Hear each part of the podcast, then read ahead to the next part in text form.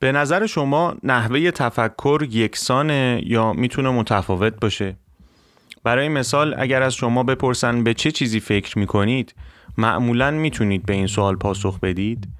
یا زمانی که با چراغ راهنمایی قرمز روبرو میشید همون فرایندهای فکری رو طی می‌کنید که وسط بازی شطرنج زمانی که دارید به مهره ها نگاه می‌کنید؟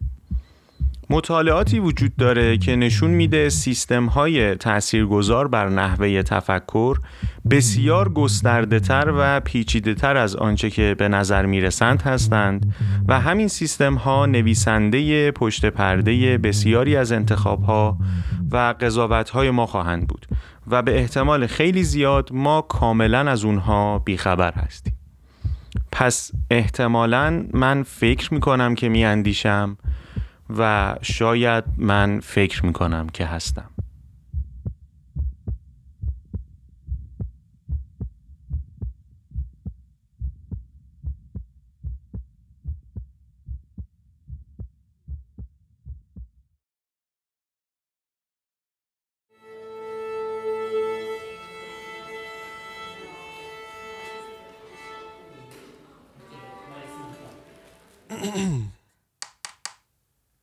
سلام من پویا هستم و شما به پنجمین قسمت از پادکست بی ای گوش می دهید.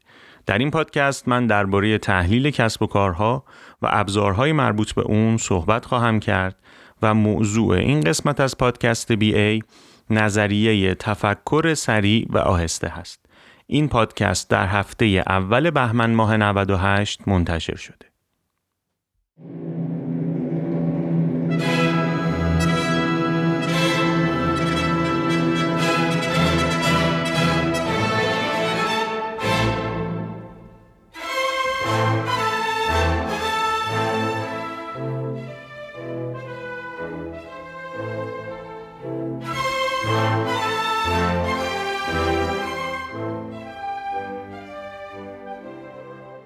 من در این اپیزود قصد ندارم خلاصه کتاب تفکر سریع و آهسته نوشته دنیل کانمن رو بگم و این موضوع رو واگذار می‌کنم به حرفه ای های این کار.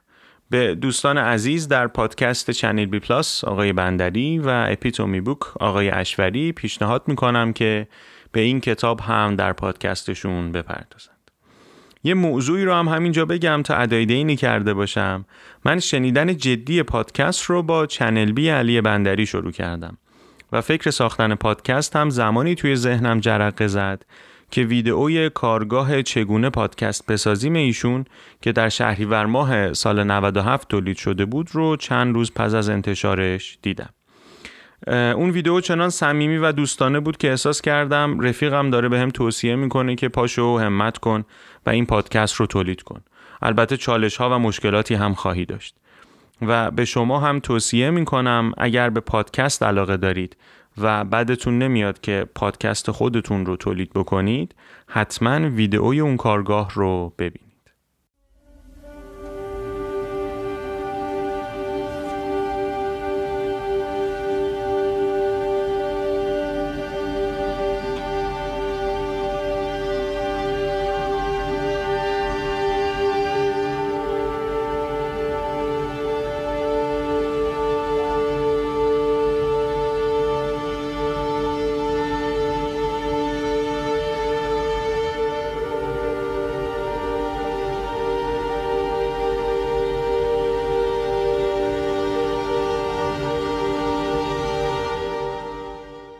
خب در قسمت قبلی به اینجا رسیدیم که چطور یه سری بدیهیات تبدیل به مدل و قانون میشه و اصلا ما چرا باید این بدیهیات رو در نظر بگیریم و بهشون توجه بکنیم. این موضوع برای من همیشه علامت سوال بود و به دنبال جوابهای محتمل اون میگشتم. تا اینکه چند سال قبل به توصیه یکی از دوستان با علوم شناختی آشنا شدم و به رابطه تنگاتنگ این علم با علم مدیریت و اقتصاد پی بردم. یکی از نظریه پردازان برجسته علوم شناختی آقای کانمن هست که نظریه تفکر سریع و آهسته خودش رو در قالب کتابی با همین عنوان منتشر کرده. من در اینجا سعی می کنم خیلی سریع این کتاب رو معرفی بکنم تا ببینیم این کتاب و نظرات آقای کانمن چه کمکی می‌تونه به ما درباره سوالمون داشته باشه. در بخش اول کتاب تفکر سریع و آهسته عناصر پایه یک روی کرد با دو سیستم درباره قضاوت و انتخاب در قالب سیستم یک و دو ارائه میشه که در واقع تفاوت بین فعالیت های غیر ارادی سیستم یک و عملکردهای کنترل شده سیستم دو اونجا ترسیم میشه. بخش دوم هم به مطالعه در خصوص فرایندهای کاوشی قضاوت و کندوکاو در معمای بزرگ بروزرسانی اختصاص داره که به سوالاتی شبیه به این که چرا فکر کردن به صورت آماری برامون دشواره اما به سادگی تداعیگرانه، استعاری و علیتی می‌تونیم فکر بکنیم پرداخته میشه. دشواری های تفکر آماری موضوع اصلی بخش سوم کتاب هم هست که به توصیف محدودیت معماگونه ذهن ما می‌پردازه. یعنی اطمینان بیش از حد به آنچه به باورمان می‌دانیم و ناتوانی بارز ما در اذعان به بیتوجهی خود به همه جنبه ها و قطعیت نداشتن دنیایی که در اون زندگی می کنیم. ما تمایل داریم میزان درکمان را از جهان بزرگ نمایی کنیم و نقش شانس را در رویکردها کوچک جلوه دهیم. کتاب دو فصل دیگه هم داره که به بحث ما ربط مستقیمی نداره و می‌تونید با مراجعه به اون باقی مطالب رو هم ببینید.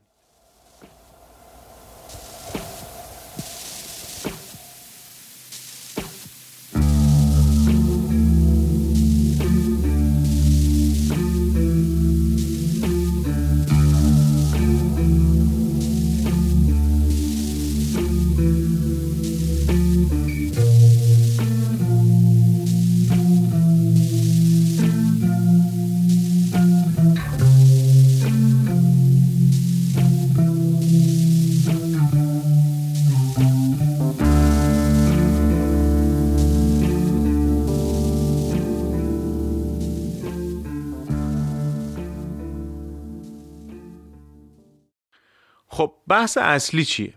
داستان اینه که به نظر میاد دو سیستم در حال کار کردن هستند. سیستم یک که به صورت خودکار و سریع و با تلاشی ناچیز یا بینیازه به اون و بدون کنترل آگاهانه عمل می‌کنه و سیستم دو که توجه رو به فعالیت های ذهنی تلاش در زمینه مورد نظر مثل محاسبات پیچیده جلب می‌کنه. عملکردهای سیستم دو معمولا با تجربه هدفمند از عملیت، انتخاب و تمرکز همراه. نویسنده سیستم یک رو ریشه و خواستگاه احساسها و حالتهایی می‌دونه که باعث شکلگیری باورهای سریح و انتخابهای آگاهانه و آمدانه سیستم دو. فعالیت های غیر ارادی سیستم یک به طرز شگفت انگیزی زاییده الگوهای افکار و ایده هاست اما تنها سیستم آهسته تر دو می‌تونه تفکر رو در مجموعه از مراحل منظم پای ریزی کنه. مثلا برای تشخیص دور بودن جسمی از جسم دیگه از سیستم یک استفاده می‌کنیم یا برای خوندن واژه‌ای برای تابلوهای تبلیغاتی یا رانندگی در جاده خلوت داریم از سیستم یک استفاده می‌کنیم. حتما برای شما هم پیش اومده که در جاده خلوت غرق در افکار خودتون شده باشید و اصلا متوجه مسیر نباشید. در اون زمان سیستم یک در حال هدایت خودروی شما بود. سیستم یک شامل مهارت‌های ذاتی میشن که بیشترشون رو با حیوانات سهیم هستیم. اما بررسی دو ماشین ظرفشویی از نظر ارزش کلی سیستم دو رو درگیر می‌کنه. یا در پر کردن صورت حساب مالیاتی یا تشخیص صدای سازی خاص در ارکستر سمفونی از سیستم دو داریم استفاده می‌کنیم. سیستم دو این توانایی رو داره که روش فعالیت سیستم یک رو با برنامه ریزی عملکردهای غیر ارادی مربوط به توجه و حافظه تغییر بده. تمام موضوع درباره سیستم دو به توجه و تمرکز معطوف میشه. خلاصه داستان این شد که هر دو سیستم یک و دو هنگام بیداری ما فعال هستند. سیستم یک به طور غیر ارادی کار می‌کنه و سیستم دو معمولا در حالت راحت با کمترین تلاشه که تنها قسمت اندکی از ظرفیت اون رو درگیر می‌کنه. سیستم یک به طور مداوم پیشنهادهایی رو برای سیستم دو آماده می‌کنه که این پیشنهادها شامل برداشتها، دریافتها، تصمیمات و احساسات هستند. اگر سیستم دو برداشت ها و دریافت ها رو تصدیق بکنه اونها به باور و محرک هایی برای عمل ارادی تبدیل میشن. پس زمانی که به همه چیز خوب پیش میره سیستم دو پیشنهادهای سیستم یک رو بدون تغییر یا با اندکی اصلاح پذیرفته. سیستم دو زمانی تحریک میشه که سیستم یک نتونه پاسخی برای اون تحریک ارائه بکنه. حالا جالب اینجاست که سیستم دو در سیستم یک ریشه داره که خود این موضوع کار رو پیشیده تر هم می‌کنه.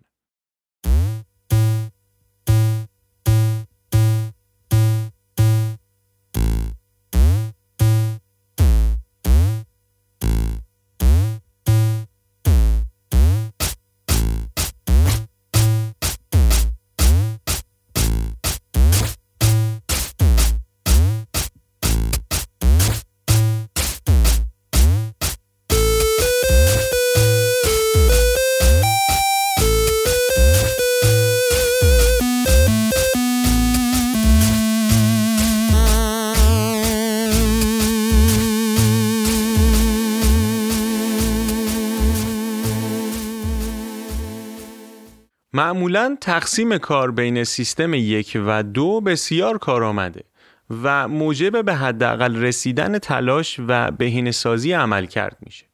سیستم یک در کار خود بسیار خوب عمل می‌کنه و مدل های سیستم یک در خصوص موقعیت های آشنا بسیار دقیق هستند. اما سیستم یک سوگیری ها و خطاهای سامانمندی هم داره که در شرایط خاص به وجود میاد و موضوع اصلی این کتاب هم همین سوگیری ها یا خطاهای شناختی یا کاگنیتیو بایاس برای مثال سیستم یک گاهی به جای پاسخ به سوال مطرح شده مسائل ساده تر رو پاسخ میده و درک کمی از منطق و آمار داره. یعنی ضعف در تفکر نقادانه. و کار زمانی خرابتر میشه که بدونیم محدودیت سیستم یک اینه که نمی‌تونیم اون رو خاموش بکنیم. یعنی بدون سیستم یک بودن اصلا معنا نداره. همون جمله معروف که من می اندیشم پس هستم. یعنی پله اول. تعداد این خطاهای شناختی هم زیاده و معمولا به تله های تصمیم گیری بد تبدیل میشن. پس بهتون توصیه می کنم که حتما درباره این سوگیری ها بیشتر مطالعه بکنید و سعی بکنید تصمیم گیری های روزانتون رو از خطاهای شناختی خالی بکنید. Thank you.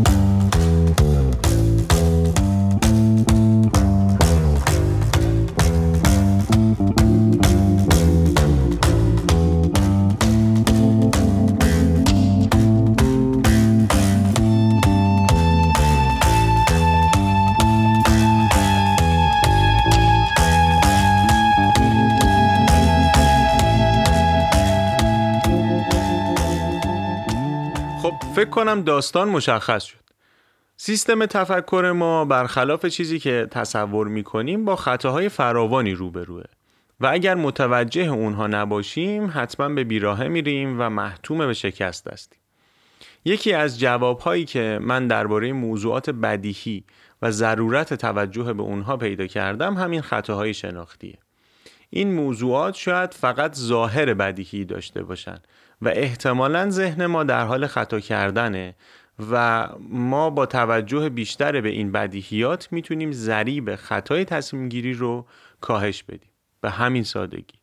اگر لیستی از شاخصهای ارزیابی و پذیرش تهیه بشه و مورد موشکافی قرار بگیره حتما این موضوعات بدیهی تبدیل به جزئیاتی دقیق و راهگشا میشن که چه بسا مسیر حرکت کسب و کار و سازمانها رو تغییر بدن.